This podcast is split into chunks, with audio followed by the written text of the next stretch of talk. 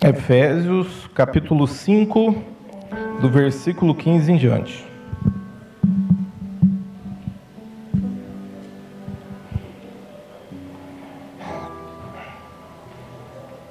Amém? Quem achou aí, dá um aleluia. Vamos lá. Tenham cuidado com a maneira como vocês vivem, que não sejam como insensatos, mas como sábios aproveitando o máximo cada oportunidade, porque os dias são maus. Portanto, não sejam insensatos, mas procurem compreender qual é a vontade do Senhor. Não se embriaguem com vinho, que leva à libertinagem, mas deixem-se encher pelo Espírito. Amém? Curva sua cabeça. Pai, em nome de Jesus, Espírito Santo, te louvamos, te damos graça por essa manhã, por essa oportunidade, ó Deus, de estarmos aqui e te pedimos, Espírito Santo, fala aos nossos corações. Nós declaramos aqui que toda a autoridade da nossa vida está nas tuas mãos. Toda a autoridade desse ambiente está nas tuas mãos. Espírito Santo, flua aqui com o teu poder, com a tua unção, com a tua essência. Abre o céu sobre a nossa vida, Pai, em nome de Jesus. Oh Deus, envia dos teus anjos aqui. Pai, tudo aquilo, ó Deus, em nome de Jesus que vem para roubar a tua palavra, nós repreendemos agora em nome de Jesus.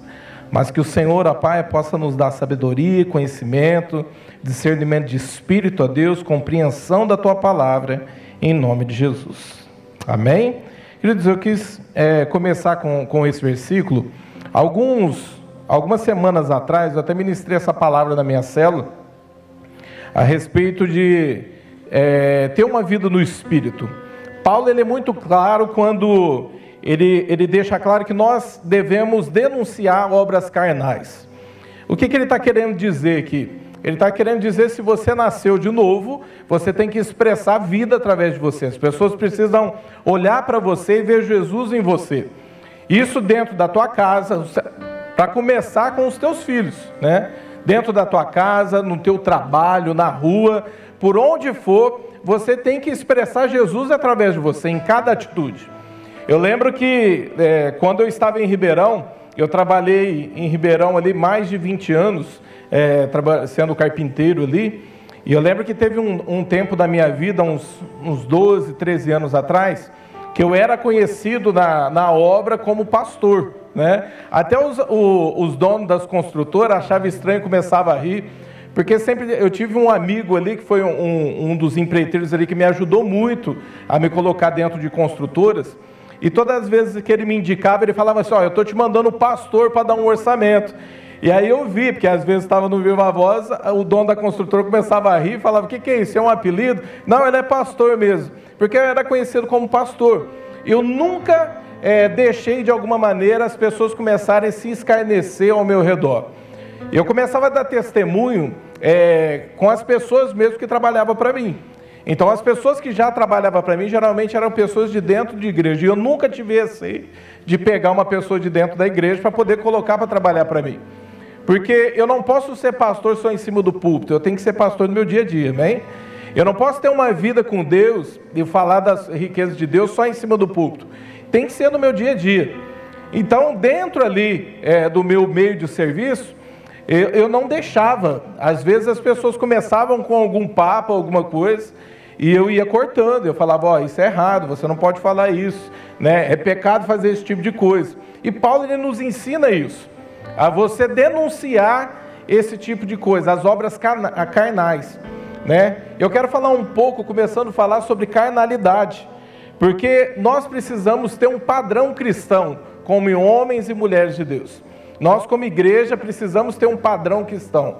As pessoas que estão lá fora precisam olhar para nós e vermos que nós somos diferentes, que existe algo diferente dentro de cada um de nós. Por quê? Porque senão você vai envergonhar o Evangelho. Sabia que você pode, no meio que você é, trabalha, passar a imagem de um Deus, que é um Deus tipo que topa tudo, é um Deus que aceita tudo, é um Deus que, independente da, do que a pessoa faça, ele não dá bola. Você pode passar esse padrão através da tua vida, através da maneira e a conduta que você tem. Uma das coisas que eu sempre carreguei no meu coração e eu nunca tive vergonha de anunciar o Evangelho. independente do lugar que eu, que eu, que eu estava, eu nunca deixei de alguma maneira de apresentar o Evangelho. Eu lembro que o Osmar, pastor Osmar, falava muito isso aqui em cima. Ele falou assim que no tempo dele, porque ele também é, foi empreiteiro, trabalhou com, com na, nas obras, ele fala assim que as pessoas olhavam para ele, chegavam nele e falavam assim, é, tem algo diferente com você. E ele falava assim, é, o que, que tem diferente comigo? Ele falou, você é diferente das outras pessoas. Por quê? Porque as pessoas precisam olhar para a gente e ver a diferença. Então fala para o irmão que está do teu lado assim, ó, você precisa mostrar a diferença. Amém? Com quem está no teu serviço, na tua casa, as pessoas precisam ver algo diferente em você. O texto começa dizendo assim, ó, tenha cuidado com a maneira com que vocês vivem. Ele está falando de um cuidado. Que não sejam como insensatos, mas como sábios e ele diz o seguinte: aproveitando ao máximo cada oportunidade. Ele fala assim que os dias são maus. Hoje você concorda comigo com os padrões que nós estamos vivendo são tempos ruins para o povo de Deus? Olha só, dentro da escola, se você não vigiar, se nós não lutarmos por isso, daqui a pouco existem pessoas que estão lá dentro doutrinando os nossos filhos dentro das escolas.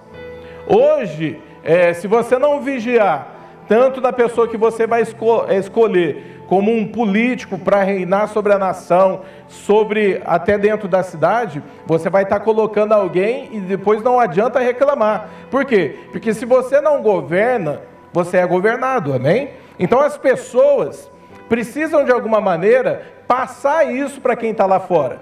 Hoje os dias são maus. E existe um padrão do mundo aí fora que não está fácil. Quem tem criança pequena sabe o que, é isso. Eu falo assim que eu não sei se antigamente era desse jeito, mas tudo que as minhas filhas de repente escutam na escola ou hoje veem na televisão, você tem que ter pelo menos ali uns cinco minutos ali para poder sentar e explicar para a criança o que, que é aquilo. Hoje eu estava vindo dentro do carro para o culto e as minhas filhas estavam me perguntando para mim sobre política. Olha só. E eu explicando o que, que era política o que, que era eleição. Aí começaram, o papai, por que, que alguns é, falam da, da, pessoa, está falando que ele é desse jeito, que ele... e eu explicando tudo isso. Por quê? Porque se você não explicar, se você não influenciar, se você não ministrar nos teus filhos, alguém que está lá fora vai ministrar e eles vão trazer esse padrão para dentro da tua casa. Então, por isso que é muito importante você ter o cuidado com a maneira como você está carregando a tua vida. Você ter o cuidado de quem está do teu lado. Você tem o cuidado para quem você delega poder. Porque de repente, até para quem você delega poder, se você não estiver influenciando a pessoa, a pessoa vai te influenciar. Eu falo assim que no meu trabalho, eu sempre escolhia pessoas para poder estar à frente ali, trabalhando junto comigo, que eram pessoas que davam bom testemunho. E isso aconteceu várias das vezes. Eu vou citar algumas coisas aqui. Mas eu lembro de várias vezes de situação onde o empreiteiro ligava para mim e ele falava assim, ó, Ô pastor, pode deixar esse rapaz aqui, continuar trabalhando aqui na obra, que eu gostei muito dele. Ah, mas você gostou por conta do quê? Ele falava assim: ó, uma das coisas que eu já gostei nele é que ele não xinga. Olha só, ele não xinga. Algo bem básico para o mundo, mundo aí fora. Mas ele falou assim: ó, ele fica na dele, ele trabalha o tempo inteiro. E outra, eu já coloquei pessoas dentro da obra que as pessoas ficam especulando é, quanto o meu funcionário ganha, o que, que ele faz. Tem pessoas que são desse jeito, chega dentro da, da empresa e começa a falar assim, quanto que você ganha? Ah, mas ele está te pagando só isso, você merece mais. E começa de alguma maneira o, o inimigo gerar algo nos corações da pessoa, começa uma divisão dentro da empresa. Quem tem empresa sabe do que eu estou falando. Eu lembro de situações onde eu tinha que ir cortando pessoas, porque eu falava assim, ó, eu não posso ter uma pessoa desse jeito no, meu, no, no meio, porque ela vai contaminar todas as outras. Eu lembro de uma situação que um empreiteiro me ligou, ele falou assim, ó, pastor, eu estou te ligando para contar algo que você vai ficar muito feliz. Eu falei, o que, que foi? Ele falou assim, ó, ele, eu, eu fui no banco e eu peguei e recebi é, o, o dinheiro para poder fazer o pagamento da minha turma, e eu passei primeiro na obra onde estavam os teus funcionários. Só que eu sentado ali conversando, eu esqueci o pacote de dinheiro em cima de um monte de tijolo que estava lá, ele estava sozinho, só estava dois funcionários meus dentro da obra. E ele ali fazendo, na correria do dia, fazendo a diária ali dos funcionários, ele esqueceu o pacote de dinheiro. Olha só, em cima do, do, do, do, do de tijolo. E ele virou e falou assim: Mas sabe por que, que eu estou te ligando? Porque eu estava desesperado depois de ter passado por tuas obras. E eu percebi que eu estava com esse dinheiro não, e não estava achando mais ele. Eu falei: Na onde que eu deixei esse dinheiro? Eu perdi esse dinheiro. E um funcionário teu ligou para mim e falou assim: ó, ó, volta aqui na obra que você esqueceu o teu dinheiro em cima do milheiro de tijolo. Olha só. Você está entendendo que isso fala muito mais alto que qualquer palavra? A tua conduta como cristão, a tua ética como cristão, fala muito mais alto que qualquer palavra. Então, esse tipo de coisa me deixava muito feliz. Eu olhava para eles e falava assim: ó, é, eu estou muito feliz com vocês. Aí, eu lembro desse dia que eu fui, liguei para a pessoa, falou assim: ó, você achou o dinheiro dele? Ah, achei, eu já devolvi, pastor. Eu falei: eu sei. Ele ligou aqui para agradecer e para falar de você. Ele falou assim: pastor, eu estou mais feliz ainda. Por quê? Ele falou assim: porque na hora que ele veio aqui pegar o dinheiro, ele tirou cenzão e me deu. Olha só que interessante. Então ele fala assim: ó, tenha cuidado com que a maneira com que você leva a sua vida. E ele fala assim: ó aproveite o máximo cada oportunidade. Quantas pessoas não estão perdendo a oportunidade de se mostrarem que são filhos de Deus através das suas atitudes, através da sua maneira de viver? Eu falo assim que uma da, da, das coisas que eu tenho colocado em prática na minha casa é a questão da oração. Eu sempre fui assim uma pessoa de oração. Tanto do, do, no momento que eu me converti, tanto no meu serviço, eu estava trabalhando, eu estava orando, sempre coloquei louvor, as pessoas que estavam ali estavam vendo. Só que eu percebi em determinado tempo da minha vida que as minhas filhas não estavam enxergando isso em mim. Não estou dizendo que elas não me olhavam como um pastor, um homem de Deus, mas a questão de ministrar sobre oração. E sabe o que eu comecei a fazer? Eu comecei o meu, mudei o meu tempo, comecei a orar dentro de casa. Então, às vezes, a minha mais velha Alice, a pequenininha é muito difícil de acordar. Se ela dormir seis horas da tarde, isso acontece às vezes, viu? Ela atravessa e vai até os seis horas do outro dia. Às vezes ela nem janta. Mas a outra, ela tem um sono mais leve. Então, às vezes eu estou orando, eu estou ajoelhado lá, de repente eu levanto a cabeça, sabe quando a pessoa está vindo com sono, ela levanta a cabeça, você também dá aquele pulo? E ela, às vezes, ela me pega orando ali. E ela olha para mim, ela me vê. Eu falo assim que tem sentimento, tem coisas que o dinheiro não paga, nada pode pagar que esse tipo de coisa. Que é você ministrar nos teus filhos que existe um padrão dentro de casa, existem pais que buscam a presença de Deus, que buscam a Deus, que consultam a Deus. Então, se você quer começar fazendo pelos teus filhos, começa fazendo dentro de casa. Os teus filhos precisam crescer sabendo que você é uma pessoa que pega na Bíblia para ler. A Alice, que é a minha mais velha, eu saio daqui 11 20 vou aqui na porta da escola e pego ela. Que pertinho. Eu volto com ela aqui dentro. Na hora que eu estou voltando com ela, sabe qual é a primeira coisa que ela me pergunta? Ela fala assim, ó, papai, vocês já estudaram a Bíblia?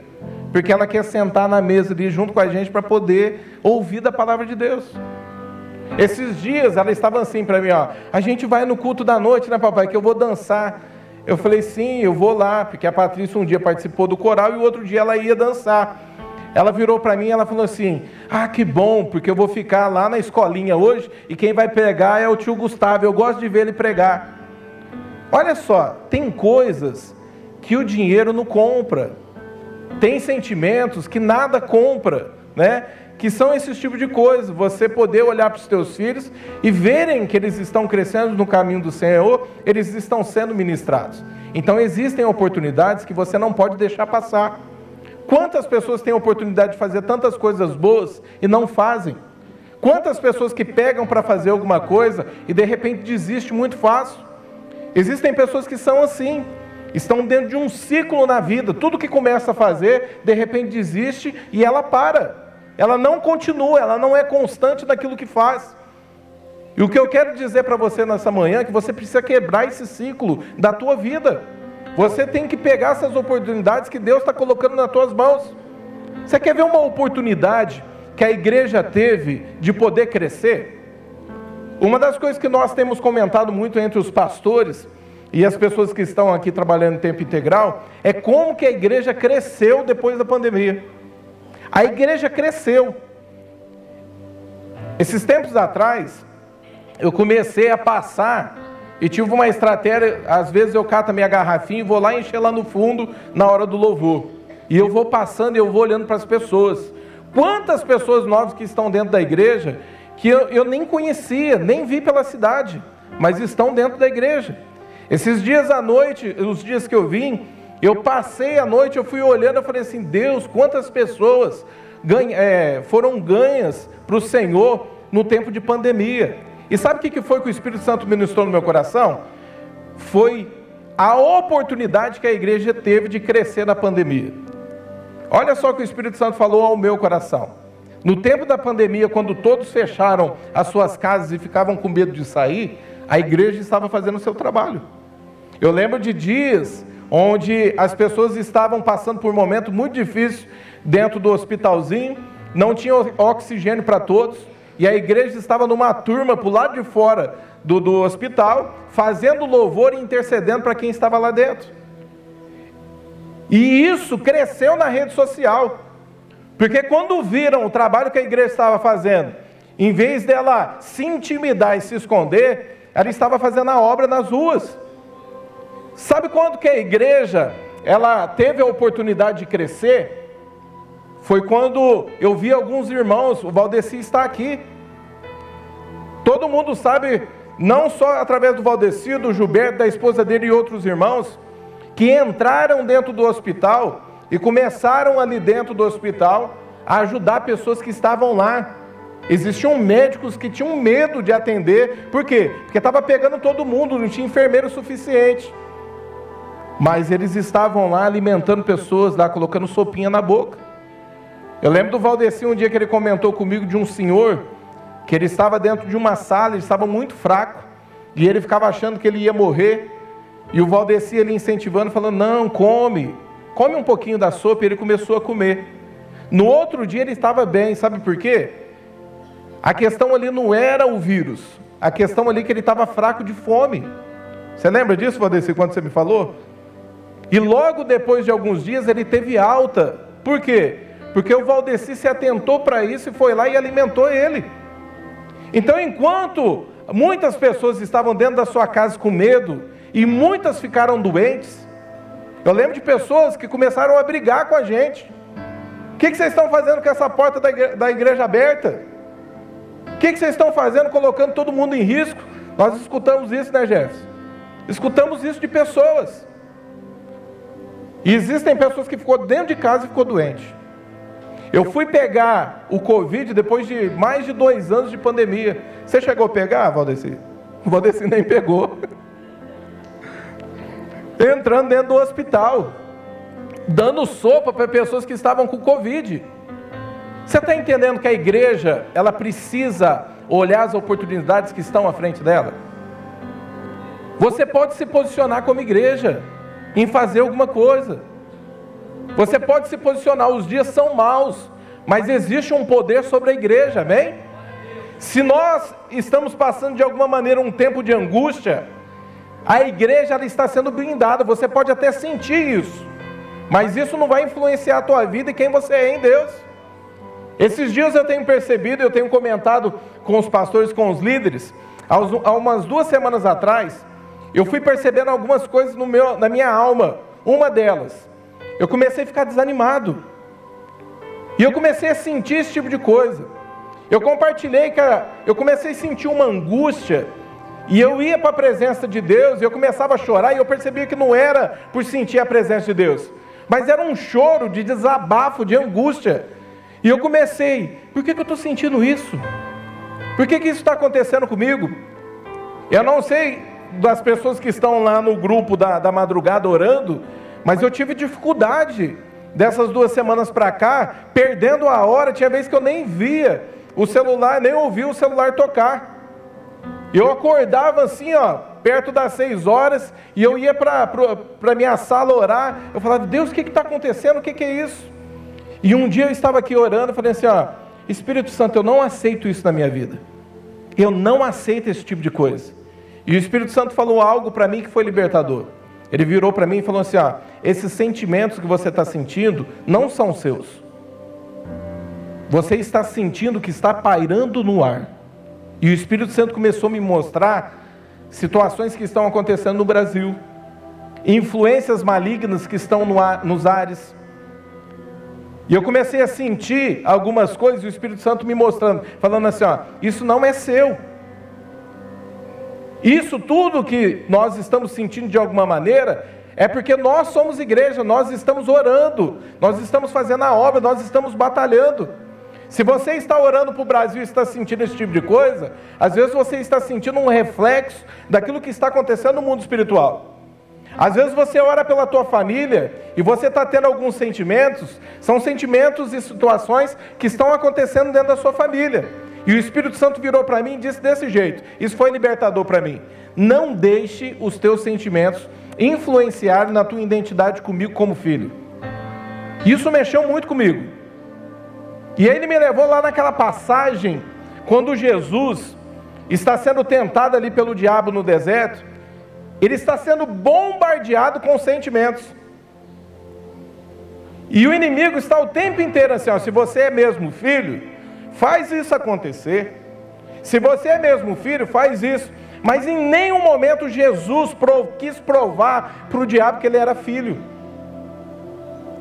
Sabe por quê? Porque ele tinha uma identidade com o pai. Ele sabia quem ele era. Ele sabia que os sentimentos que ele estava passando não ia determinar quem ele era. E o inimigo tentando fazer isso ao tempo inteiro. Então o diabo ele vai ficar te massacrando com sentimentos que não são seus. Porque nós somos igreja, amém? E se você é igreja, você tem que estar cheio da paz de Jesus dentro de você. Se você é igreja, tem que ter dentro de você alegria. Você tem que vir para um culto desse, e essa presença enorme que estava aqui na hora do louvor, isso começar a te tirar de você todo o fardo, todo o peso, tudo aquilo que é embaraço na tua vida. Isso vai saindo, porque nós vamos adorando a Jesus e Deus ele vai nos renovando, amém? Isso é ser igreja. Não deixe que os teus sentimentos determinem quem você é. Descarte esse tipo de coisa. Fala, ó, oh, eu estou sentindo, mas eu não sou assim. Eu estou sentindo esse tipo de coisa, mas eu não aceito esse tipo, esse tipo de coisa na minha vida. Eu sou liberto, eu sou livre, amém? Todas as vezes que eu vou orar, eu falo assim: ó, Senhor, o Senhor é a minha paz, o Senhor é o meu refrigério, o Senhor é a minha, a minha alegria. Eu oro desse, desse jeito todos os dias, por quê? Porque eu não aceito esse tipo de coisa na minha vida. Então isso possa ser libertador para você, amém? Então ele diz o seguinte, ó, aproveite as oportunidades. Dentro disso, ó, você tem que aproveitar muito bem o seu tempo. Tem pessoas que não sabem aproveitar o seu tempo. Eu sou muito organizado nesse tipo de coisa. Eu tenho meu tempo para a igreja, eu tenho meu tempo para a minha família, eu sei me organizar nesse tipo de coisa. Eu tenho meu tempo meu descanso, para aquilo que eu gosto. Tem coisas que eu gosto. E eu não negocio esse tipo de coisa. Então você tem que ser organizado para isso. Amém? Você tem que ser comprometido com a obra. Tem pessoas que não são comprometidas com a obra. É você ter o privilégio de fazer parte disso, você entender que você é igreja. Você vigiar o tempo inteiro, você não cair no desânimo. Amém? Paulo ele está alertando sobre algumas coisas aqui. Sabe por quê? Porque se você não entender sobre isso, você vai cair numa vida de carnalidade. E eu vou te explicar um pouco sobre isso. Vai lá comigo em Gálatas, capítulo 5, se puder pôr no telão.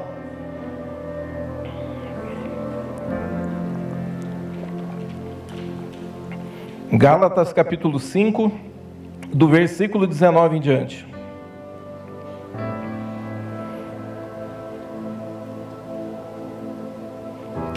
Eu vou falar é que nem a Ana falou quarta-feira aqui. É um arroz com feijão para vocês, amém? Mas o arroz com feijão também alimenta, amém? Ó, ora, as obras da carne são manifestas como imoralidade sexual, impureza, libertinagem, idolatria, feitiçaria, ódio, discórdia, ciúmes, ira, egoísmo, dissensões, facções, inveja, embriaguez, orgias e coisas semelhantes, eu os advirto, como antes já os adverti. Aqueles que praticam essas coisas não herdarão o reino de Deus. Sabe por que, que é sempre bom a gente ler esse versículo? Porque tem pessoa, querido, que aceitou Jesus, mas não se converteu. Sabia que tem pessoa que para para o meio do processo? Aceitar Jesus é o começo do processo. Mas você se converter de verdade é um processo todo.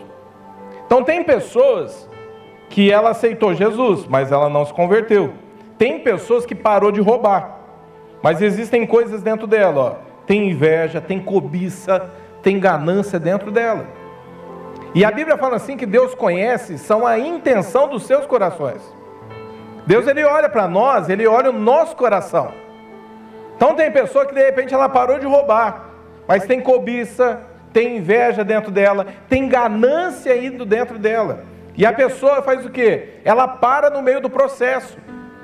Ela não vai profundo. E tem coisas que a gente tem que ir lá na raiz. Às vezes eu estou conversando com, com jovens e a gente está tendo um tempo de palavra ali, a gente começa a falar sobre as obras da carne, e de repente eu começo, eu vou lá no profundo, eu começo a falar sobre as intenções do coração. Querido, eu tenho certeza que todo mundo aqui já passou por situações onde você foi provado. E o inimigo, ele conhece as tuas fraquezas. Todos nós aqui temos limitação em uma área da nossa vida. Todos nós. O inimigo ele vai ficar batendo aí o tempo inteiro para você ceder. Já aconteceu situações na minha vida, e o que eu vou falar aqui, isso aqui eu já contei para a Patrícia também.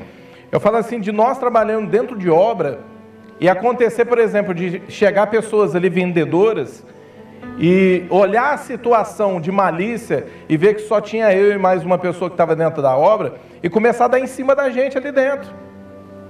Para acontecer alguma coisa. Eu já tive isso, esse, esse tipo de experiência não foi uma nem duas vezes.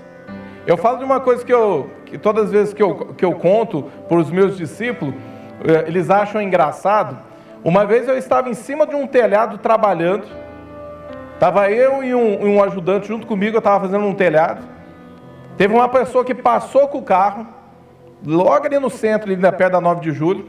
O cara voltou e chamou. Eu virei para o ajudante e falei: ó, desce lá. E geralmente, quando a pessoa passa e chama, ela quer fazer uma reforma na casa dela ou algo do tipo, né? E desceu. Aí ele subiu e falou assim: ó, ele quer falar contigo. Eu parei e falei, ó, então termina de fazer isso aqui, estava quase no finalzinho do dia. Falei, ó, eu estou descendo, você vai ajeitando as coisas aqui, vou lá falar com ele. Eu cheguei, ele estava no carro, ele parou, desligou o carro, ficou dentro do carro, eu parei na porta. Ele virou para mim e falou assim, ó, ah, você trabalha de carpinteiro? Eu falei, trabalho. Aí ele virou para mim e falou, eu não te conheço de algum lugar. Eu falei, ah, eu não estou lembrado, a gente passa dentro da casa de muitas pessoas. Às vezes eu posso ter te conhecido de algum lugar. Na minha cabeça, eu falei, o cara é engenheiro, o cara é dono de alguma coisa, né? E o cara começou, eu acho que eu te conheço. Eu acho que eu te conheço de algum lugar. E eu estava com a mão assim no, na, na, na, porta do carro. De repente, ele virou, colocou a mão em cima da minha mão e começou assim, ó, desse jeito, ó. Eu acho que eu te conheço de algum lugar. Na hora, a, a, a, primeira coisa que me veio na cabeça, eu falei assim, eu vou dar um tapa na mão dele. Eu já já estava ficando nervoso porque o cara fez eu descer dois andares, né? Aí eu virei e falei assim, aí o Espírito Santo falou assim, dá trela para ele. E eu deixei, falei, é? Ele falou, é. E começou ali, me instigar com, com conversas. E eu dando a maior trela, falei, é, desse jeito, né? E dando conversa para ele. No final eu virei, virei para ele e falei assim, ó, falei, ó, eu não te conheço. Mas eu estou olhando na tua mão, eu estou vendo que você é casado. E eu estou vendo um bichinho dentro do carro, eu estou vendo que você tem filho. Eu falei assim, ó, eu não sei por que, que você é desse jeito. Eu não sei por que, que você está arriscando perder tua família. Mas eu sei de uma coisa, Jesus pode mudar a tua vida. Na hora, ele meteu a mão na chave assim, ó, e quis ligar o carro e eu segurei no braço dele. E fiquei segurando. Eu falei assim, ó, E eu não sou daqui de Ribeirão. Eu falei assim: se você quiser ajuda, eu posso te ajudar. Ele, não, não é o que você está pensando, e começou a ligar. Eu falei: agora não é o que eu estou pensando, né? E ali eu comecei a falar de Jesus para ele, ele foi abaixando a cabeça, foi ficando envergonhado da situação. Eu, no final eu virei para ele e falei assim: ó, se um dia você quiser ajuda, você pode me procurar durante a semana, eu ainda vou estar aqui, mas você pode ir em Brodowski. Eu falei assim: eu sou evangélico. Na época eu não era nem pastor, mas eu falei assim: ó, você pode me procurar na igreja tal, ninguém vai ficar sabendo que você vai lá. Ele ficou assim, abaixou a cabeça, ficou sem graça. Falou: ah, então tá bom. Falei, amém, Deus abençoe tua vida, viu? E ele saiu e foi embora. O diabo, ele quer te corromper. E Deus, ele conhece o mais profundo do teu coração. Então eu sempre falo para os jovens, eu falo assim, ó, toma muito cuidado, porque Deus conhece, são a intenção dos teus corações. A Bíblia fala assim que quando o profeta Samuel, ele vai dentro da casa de Davi, né, dos, do, do, de Jessé ali, ele olha para o irmão mais velho, ele fala assim: é esse que o Senhor escolheu. E tem algo que mexe muito comigo, que o Senhor fala o seguinte: ele vira e fala assim: ó, Samuel, não se atente pelo que você está vendo. Eu conheço mais profundo o coração do homem, né? Eu já passei os meus olhos sobre ele e já os reprovei. Sabia que o Senhor pode te reprovar? Às vezes você nem chegou lá, porque o Senhor te reprovou para o meio do caminho porque o Senhor te conhece o teu coração. Todas as vezes que o Senhor quiser te promover, Ele vai te patrocinar de alguma maneira. Ele vai te colocar perto de pessoas que tenham influência. Ele vai te colocar perto de pessoas que vão te dar oportunidade. Ele vai fazer você aparecer, por quê? Porque o Senhor, Ele já te aprovou. E Ele conhece o mais profundo do nosso coração. Então tem pessoas, querido, que ó, ela aceitou Jesus, mas ela não se converteu de verdade. Ela parou de roubar, mas tem cobiça dentro dela, tem inveja, tem ganância. Ela parou com a prostituição, mas a lascívia está lá dentro dela. E ela precisa ir na raiz e tirar isso. É aquela coisa, é entre você e Deus. Só Deus sabe de você quando você está sozinho. E de Deus você não esconde nada. A questão é o seguinte: ou você se entrega para isso, ou você pede para o Espírito Santo, fala, Espírito Santo, me limpa por completo. Limpa meu coração. Romanos 8, 27 fala assim, ó. E aquele que sonda os corações conhece a intenção do nosso coração. Tem pessoas que parou de andar com as más companhias, mas não deixou os teus costumes de falar mal das pessoas. Tem pessoa que é iniquidade, ela gosta de falar mal. Ela junta com outras pessoas e começa a falar mal de outras pessoas. Porque isso é iniquidade, está sutilmente, está dentro do coração dela. E se ela não virar e falar para o Espírito Santo, falar, Espírito Santo, eu reconheço que eu preciso morrer nessa área da minha vida, o Espírito Santo não vai te ajudar. A Bíblia fala assim que ele está à porta e bate. Existem várias áreas dentro de nós. Algumas portas talvez estão até em ocultas para você ainda. Você ainda não enxerga. Algumas o Senhor já te revelou. E algumas Ele está insistindo com você. Mas quem abre a porta é você. É você que deixa Ele entrar nessa área da tua vida. Como que eu faço isso? É orando, é abrindo essa fragilidade para alguém que possa te ajudar de alguma maneira. Então, isso se torna uma pessoa que, ó, fala mal, ela é crítica. Tem pessoa que gosta de ser crítica. Tem pessoas que é do contra em tudo. Ó, vamos fazer desse jeito? Ah, eu não acho que é assim não. Mas você já fez do jeito diferente? Porque eu já fiz dar certo. Ah, não vai dar certo. Tem pessoas que é desse jeito. É do tem pessoas que é maldizente. Fica maldizendo as coisas. Por quê? Porque dentro dela, ela deixou de andar com as más companhias, mas algo dentro dela ainda não morreu. Ela julga as pessoas. Tem pessoas que o inimigo consegue colocar coisas dentro da mente dela e vai manipulando a mente dela. Sabe o que é sofisma? Sofismas é inverdades que o inimigo coloca dentro da tua mente para te perturbar e você toma aquilo como uma verdade. Você olha para a pessoa e fala assim: ó, aquela pessoa não gosta de mim. Olha só o jeito que ele olha para mim. Ou tipo, aquela pessoa está manipulando situação contra mim. Aquela pessoa, eu tenho certeza que ela está falando de mim para as pessoas. Sabe por quê? Porque o diabo colocou um sofisma na mente da pessoa. E a pessoa vai acreditando daquilo. Ela acredita. Hoje eu tenho um costume, de propósito, por conta do meu chamado, de. Toda vez que eu chego aqui, eu, eu saio dando a mão para todo mundo, saio falando paz para todo mundo. Para quê? Para o inimigo não criar esse tipo de coisa. Ah, o pastor não me cumprimentou. Por que, que será? Será que eu fiz alguma coisa para ele? Tem pessoas que é desse jeito vai vivendo de inverdades dentro dela. Então são áreas que precisam morrer. Sabe quem que faz isso? Jezabel faz esse tipo de coisa. Jezabel não age só em mulheres, não, age em homens também. É um espírito de manipulação. Jezabel ela vai agindo e vai repartindo as pessoas, trazendo dissensões, gerando facções. Ela vai agindo aos pouquinhos vai matando as pessoas. Porque você não precisa matar de dar um tiro ou fazer alguma coisa. Tem pessoa que mata a pessoa pela boca dela. Ela é maldizente. Jezabel ela vai, agindo. E esse tipo de coisa precisa cair por terra dentro da igreja em nome de Jesus, amém? Sabe uma das coisas que eu fiquei muito feliz de ver quando a igreja começou a fazer? A questão de honra aos líderes. Toda vez que o espírito de Jezabel ela cai por terra, os líderes são honrados. Hoje eu fico muito feliz de tudo que está acontecendo dentro da igreja, porque você vê que esse espírito ele perdeu força. Existe uma honra hoje, porque Jezabel ela quer fazer o quê? Ela vai destruindo as estruturas da igreja.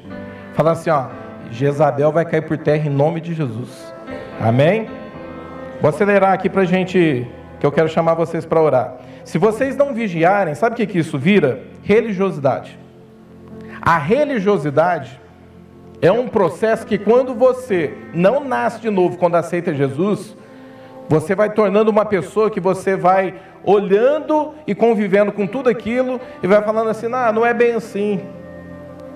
Você vai falando não para algumas coisas que o Espírito Santo vai pedindo de você. E você vai se tornando uma pessoa religiosa. O religioso é aquela pessoa que ele tira as pessoas do reino de Deus.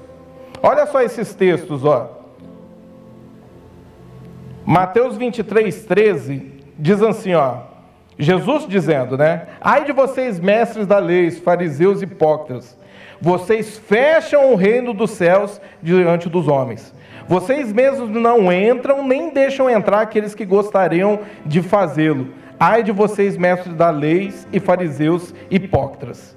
Lá em Mateus 23, 24, fala assim: ó, guia cegos, vocês com um mosquito e engolem um camelo. Ai de vocês, mestres da lei, fariseus hipócritas. Vocês limpam o exterior do corpo e do prato, mas por dentro eles estão cheios de ganância e de cobiça. Lá no 23, 33 diz assim: ó, ele chamando esses religiosos de serpente raça de víboras, como vocês escaparão da condenação do inferno? Por isso eu estou enviando profetas sábios e mestre. Olha só o que Jesus está fazendo aqui, ó. Jesus está colocando o lado profético dele, de profeta, denunciando a carnalidade e a religiosidade. Ele está fazendo isso com os fariseus. Sabe o que, que ele está Quando ele chama aqui eles de serpente, raça de víboras, eles estão querendo dizer o seguinte: não foi a serpente que manipulou o homem no princípio de tudo para eles caírem? Ele está falando assim: ó, vocês são filhos da serpente. Vocês têm um pai. É isso que ele está querendo dizer. Está tá querendo dizer que toda influência ali é uma influência de demônios. A religiosidade faz isso, traz cegueira. Uma pessoa que ela não rompe, ela não nasce de novo, ela vai se tornar uma pessoa religiosa. E o que Deus ele quer de você é que você tenha uma vida no espírito. É que tudo que você faça tem essência. Que as pessoas possam olhar para você e possam identificar em você a essência de Deus, o Espírito Santo em você. Tem pessoas que não precisam estar aqui em cima para poder pregar de Jesus. Tem pessoas que só de você olhar para elas você vê que tem algo diferente. Tem pessoas que no abraço delas você sente um calor diferente. elas exalam o amor. Tem pessoas que só de você ouvir falar o que elas fizeram, isso testemunha no teu coração. Quantas vezes nós ouvimos aqui em cima desse púlpito falar de homens, homens de Deus, que fizeram a obra do Senhor, e essas obras falam, é, falam até hoje. Nós gostamos de falar muito de John Wesley, um homem que ele revolucionou a Inglaterra através do Evangelho. Um homem que começava a pregar às 5 horas da manhã, ele andava 90 quilômetros por dia em cima de um cavalo. Já parou para pensar isso? 90 quilômetros por dia em cima de um cavalo. Por 50 anos ele fez esse tipo de coisa, pregando três vezes por dia. Na onde ele passava, as multidões vinham para perto dele, pessoas eram curadas, pessoas eram libertas. Ele deixou uma influência. Existe até uma história que conta de um menino que, quando a casa de John Wesley se tornou uma espécie de museu, Todo mundo que começava a estudar a respeito de teologia, sobre a Bíblia, era levado sobre esse lugar, eles iam até a Inglaterra e mostravam a casa e falavam, falavam essa é a cozinha de John Wesley. Essa aqui é o quarto de John Wesley. E eles contam uma história onde alguns alunos chegam no quarto de John Wesley e do lado da cama existe uma está gasto os tacos e alguém pergunta e fala: "O que é isso aí?" Eles falam assim: "Aqui é onde ficavam os joelhos de John Wesley." aqui da onde ele orava.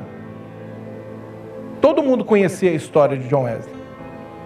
Só que a história conta que quando eles estão entrando dentro do, do ônibus e os professores estão fazendo uma contagem, eles tomam a falta de uma criança que não está lá. E quando eles voltam e vão procurar, a criança pulou o cercadinho e ela ajoelhou em cima daqueles tacos que estavam gastos estava orando desse jeito aqui, ó. Senhor, faz mais uma vez.